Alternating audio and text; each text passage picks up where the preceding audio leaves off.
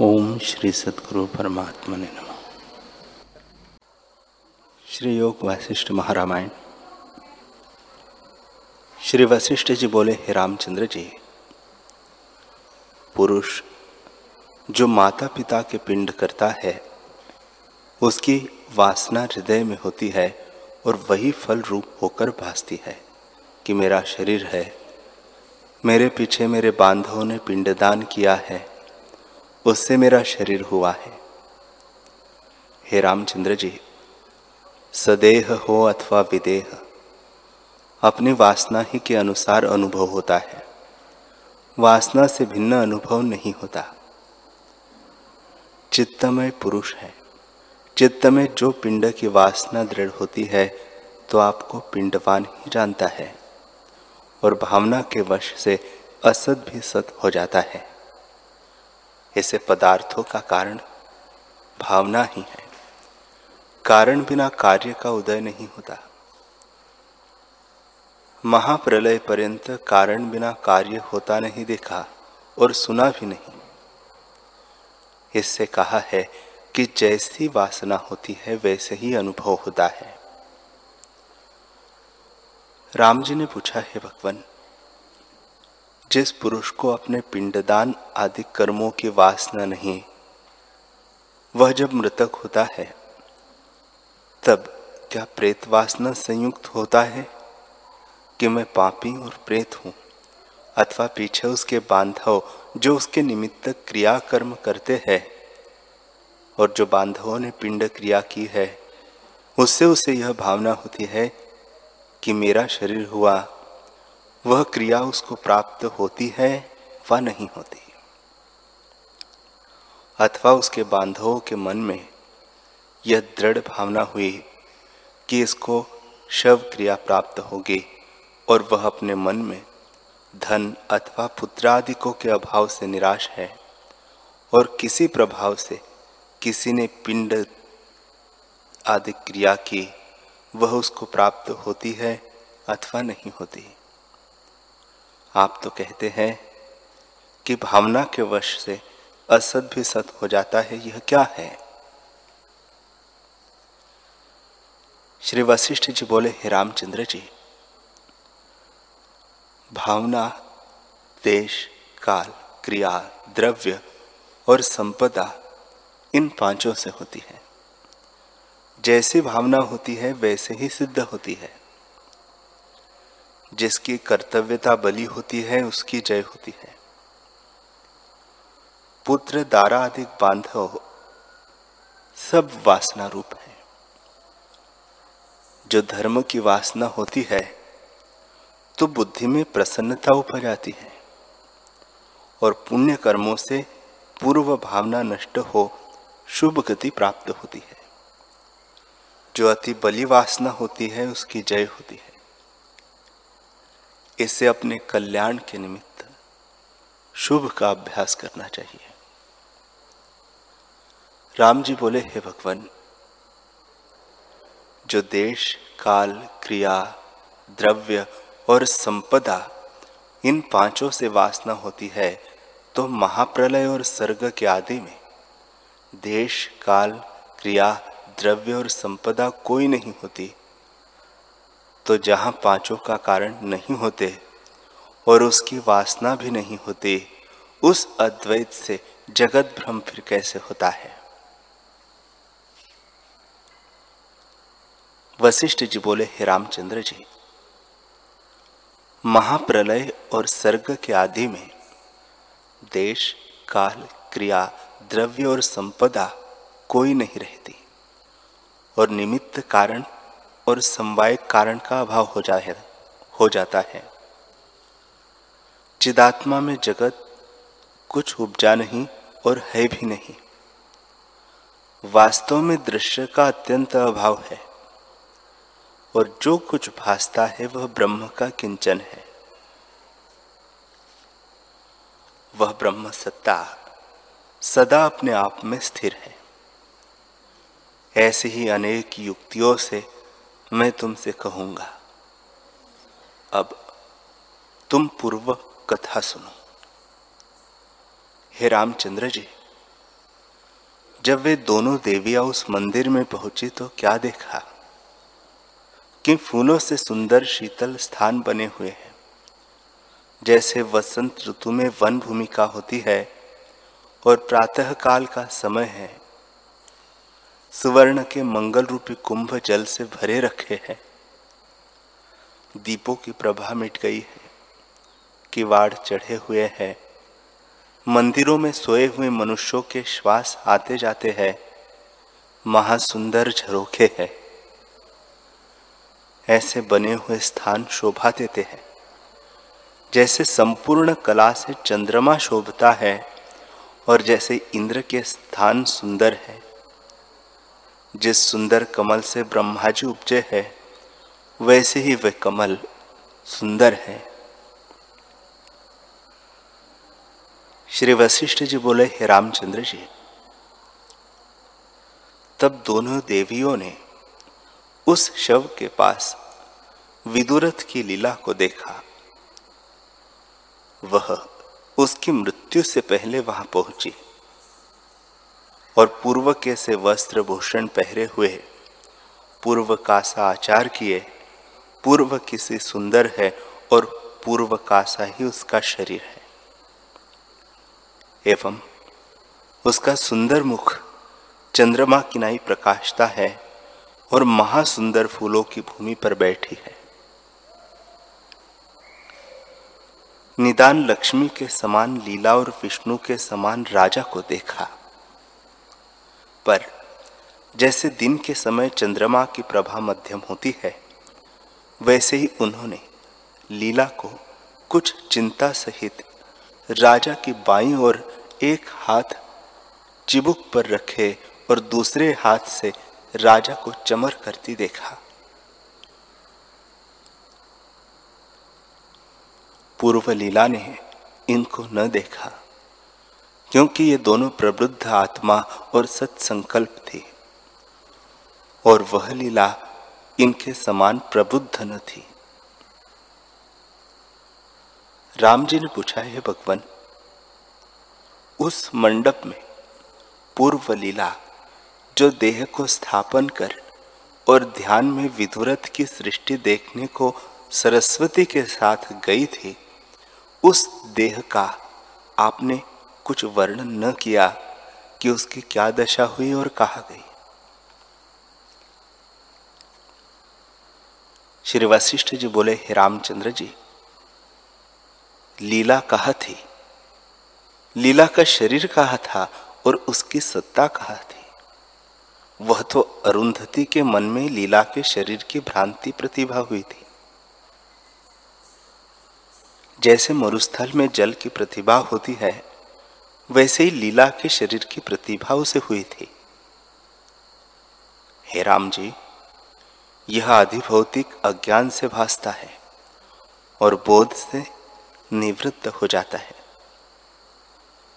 जब उस लीला को बोध के परिण, बोध में परिणाम हुआ, तब उसका आदि भौतिक शरीर निवृत्त हो गया, जैसे सूर्य के तेज से बर्फ़ का पुतला गल जाता है। और अंतवाहकता उदय हो गई। हे रामचंद्र जी, जो कुछ जगत है वह सब आकाश रूप है। जैसे रस्सी में सर्प भ्रम से भासता है, तैसे ही अंतवाहकता में आदि भौतिकता भ्रम से भासती है। आदि शरीर अंतवाहक है, अर्थात संकल्प मात्र है। उसमें दृढ़ भावना हो गई, उससे पृथ्वी आदि तत्वों का शरीर भासने लगा। वास्तव में न कोई भूत आदि तत्व है और न कोई तत्वों का शरीर है। उसका शव शशय के श्रृंग किनाई असत है। हे रामचंद्र जी, आत्मा में अज्ञान से आदि भौतिक भाषे है। जब आत्मा का बोध होता है तब आदि भौतिक नष्ट हो जाते हैं। जैसे किसी पुरुष ने स्वप्न में आपको हरिण देखा और जब जाग उठा तब हरिण का शरीर दृष्टि नहीं आया, तैसे ही अज्ञान से आधि भौतिकता दृष्टि आई है और आत्मबोध हुए आधि भौतिकता दृष्टि नहीं आती। जब सत्य का ज्ञान उदय होता है, तब असत का ज्ञान लीन हो जाता है। जैसे रस्सी के अज्ञान से सर्प भासता है, और रस्सी के ज्ञान से सर्प का ज्ञान लीन हो जाता है, तैसे ही संपूर्ण जगत मन से उदय हुआ है, और अज्ञान से आदि भौतिकता को प्राप्त हुआ है। जैसे स्वप्न में जगत आदि भौतिक हो भासता है और जागे से स्वप्न शरीर नहीं भासता, तैसे ही आत्मज्ञान से आदि भौतिकता निवृत्त हो जाती है और तब अंतवाहक शरीर भासता है। हे रामचंद्र जी, फिर राम जी बोले, हे भगवान, योगीश्वर जो अंतवाहक शरीर से ब्रह्मलोक पर्यंत जाते हैं, उनके शरीर कैसे भासते हैं? वशिष्ठ जी बोले, हे रामचंद्र जी, अंतवाहक शरीर ऐसे है, जैसे कोई पुरुष स्वप्न में हो, उसको पूर्व के जागृत शरीर का स्मरण हो, तब स्वप्न शरीर दृष्टि भी आता है, पर उसको आकाश रूप जानता है। तैसे ही आदि भौतिकता बोध से नष्ट हो जाती है। जैसे शरद काल का मेघ देखने मात्र होता है, तैसे ही ज्ञानवान योगी शरों का शरीर देखने मात्र होता है और दृश्य दृश्य रूप है। और को शरीर भासता भासता है, पर उसको आकाश रूप ही भासता है। हे रामचंद्र जी, यह देहाधिक आत्मा में भ्रांति से दृष्टि आते हैं और आत्मज्ञान से निवृत्त हो जाते हैं। जैसे रस्सी के ज्ञान, अज्ञान से सर्प भासता है, पर जब रस्सी का सम्यक ज्ञान होता है, तब सर्प का भाव उसका नहीं रहता। तैसे ही तत्वबोध होने से देह कहा हो? और देह की सत्ता कहाँ रहे? दोनों का अभाव हुई हो। केवल अद्वैत ब्रह्म सत्ता भासती है। राम जी बोले, हे भगवान, अंतवाहक से आदि भौतिक रूप होता है, वह आदि भौतिक से अंतवाहक रूप होता है, यह मुझसे कहिए। वशिष्ठ जी बोले, हे रामचंद्र जी, मैंने तुमको बहुत बार कहा है, तुम मेरे कहे को धारण क्यों नहीं करते? मैंने आगे भी कहा है कि जो कुछ जीव है, वह सब अंतवाहक है आदि भौतिक कोई नहीं। आदि में जो शुद्ध संविद मात्र में संवेदन का अभाव उठा है, उससे इस जीव का संकल्प रूप अंतवाहक आदि शरीर हुआ।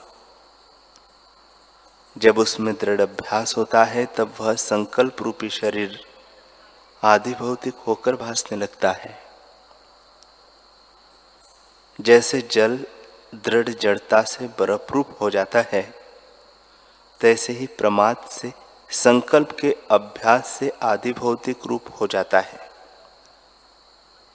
उस आदि भौतिक के तीन लक्षण होते हैं। भारी शरीर होता है, कठोर भाव होता है और शिथिल होता है। उसमें अहम प्रतीति होती है, इस कारण आदि भौतिक कहता है। जब तत्व का बोध होता है, तब आदि भौतिकता आकाश रूप हो जाती है।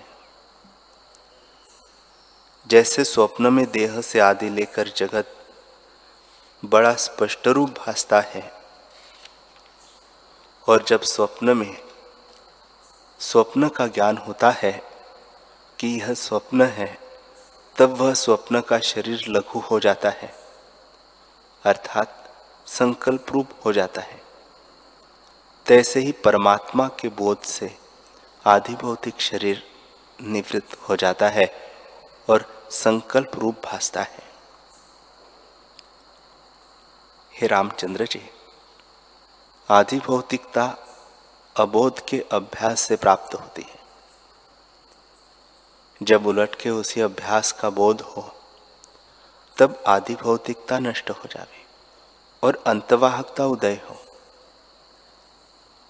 हे रामचंद्र जी, जीव एक शरीर को त्याग के दूसरे को अंगीकार करता है। जैसे स्वप्न से स्वप्नांतर प्राप्त होता है और जब बोध होता है, तब शरीर और कुछ वस्तु नहीं, वही आदि भौतिक शरीर शांत हो जाता है। जैसे स्वप्न से जाग के स्वप्न शरीर शांत हो जाता है। हे रामचंद्र जी। जो कुछ जगत तुमको भासता है, वह सब भ्रम मात्र है। अज्ञान से सतकिनाई भासता है। जब आत्मबोध होगा, तब सब आकाश रूप होगा। श्री वशिष्ठ जी बोले, हे रामचंद्र जी, जब वह दोनों देविया अंतपुर में गई। तब प्रबुद्ध लीला कहने लगी है, हे देवी जी समाधि में लगे मुझको कितना काल व्यतीत हुआ। मैं ध्यान से भोपाल की सृष्टि में गई थी और मेरा शरीर यहाँ पड़ा था, वह कहा गया? देवी बोली, हे लीले, तुझको समाधि में लगे इकतीस दिन व्यतीत हुए हैं। जब तू ध्यान में लगी, तब तेरा पूरी अष्टक विदुरथ की सृष्टि में विचरता फिरा। जब इस शरीर की वासना तेरी निवृत्त हो गई, तब जैसे रस से रहित पत्र सूख जाता है, तैसे ही तेरा शरीर निर्जीव होकर गिर पड़ा। और जैसे काष्ठ पाषाण होता है तैसे ही हो, बर्फ़ किनाई शीतल हो गया। तब देख के सबने विचार किया कि यह मर गई। इसको जलाइए और चंदन और घृत से लपेट के जला दिया। बांधवजन रुदन करने लगे और पुत्रों ने पिंड क्रिया की। हे लीले, जो तू ध्यान में उतरती तो तुझको देख के लोग आश्चर्यमान होते जो तू ध्यान से उतरती तो तुझको देख के लोग आश्चर्यमान होते और अब भी देख के सब आश्चर्यमान होवेंगे कि रानी परलोक से फिर आई है। हे लीले, अब तुझको बोध उदय हुआ है। इसमें शरीर की वासना नष्ट हो गई और अंतवाहक में दृढ़ निश्चय हुआ। इस कारण वह शरीर जीवित हुआ। अब जो उसके समान तेरा शरीर हुआ है, वह इस कारण है कि तुझको लीला की वासना में बोध हुआ कि मैं लीला हूँ। इस कारण तेरा शरीर तैसा ही रहा। यह लीला शरीर की तेरी वासना नष्ट हुई थी। इस कारण तू निर्वाण न हुई, नहीं तो विदेह मुक्त हो जाती। अब तू सत्संकल्प हुई। जैसी तेरी इच्छा होगी, तैसे ही अनुभव होगा। हे लीले, जैसी वासना जिसकी होती है, उसके अनुसार उसको प्राप्त होता है।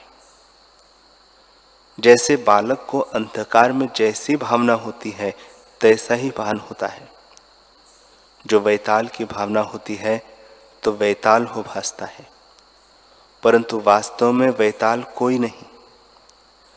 तैसे ही जितनी आदि भौतिकता भासती है, वह ब्रह्मात्र है। सब जीवों का आदि शरीर अंतवाहक है। सब जीवों का आदि शरीर अंतवाहक है। सो प्रमाद से आदि भौतिक भासता है। हे लीले, एक लिंग शरीर है, एक अंतवाहक शरीर है।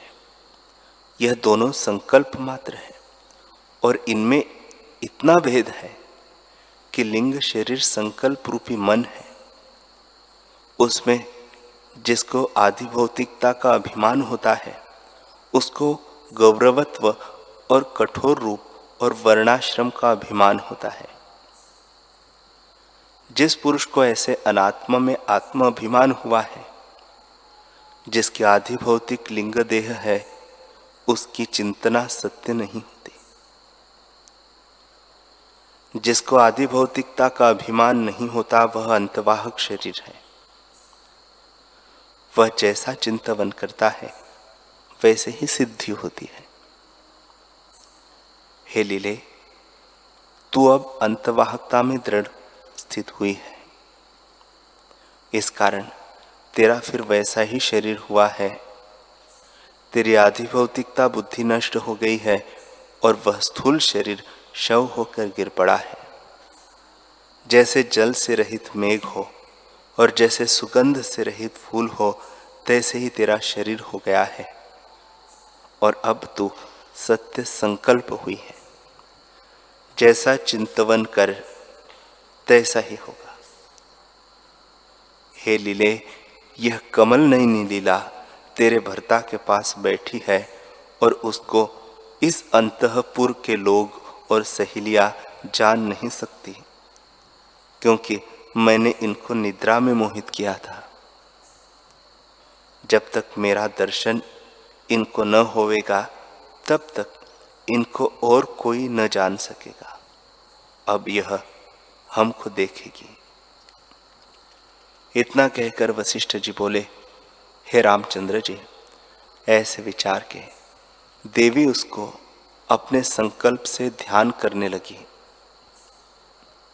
तब उस लीला ने देखा कि अंतपुर में बहुत से सूर्यों का प्रकाश इकट्ठा हुआ है और चंद्रमा की नई शीतल प्रकाश है।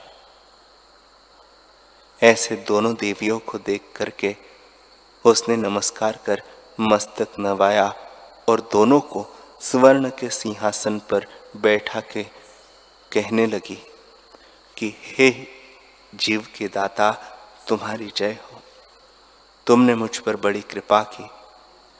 तुम्हारे ही प्रसाद से मैं यहाँ आई।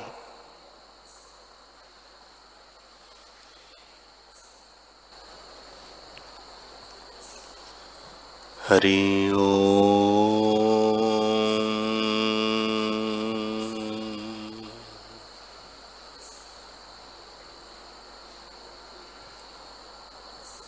हरि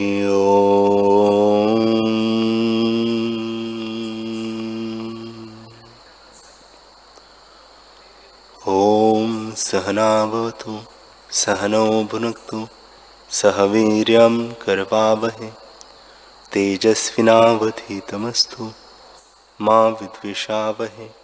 ॐ शान्तिः शान्तिः शान्तिः। श्री सद्गुरुदेव भगवान की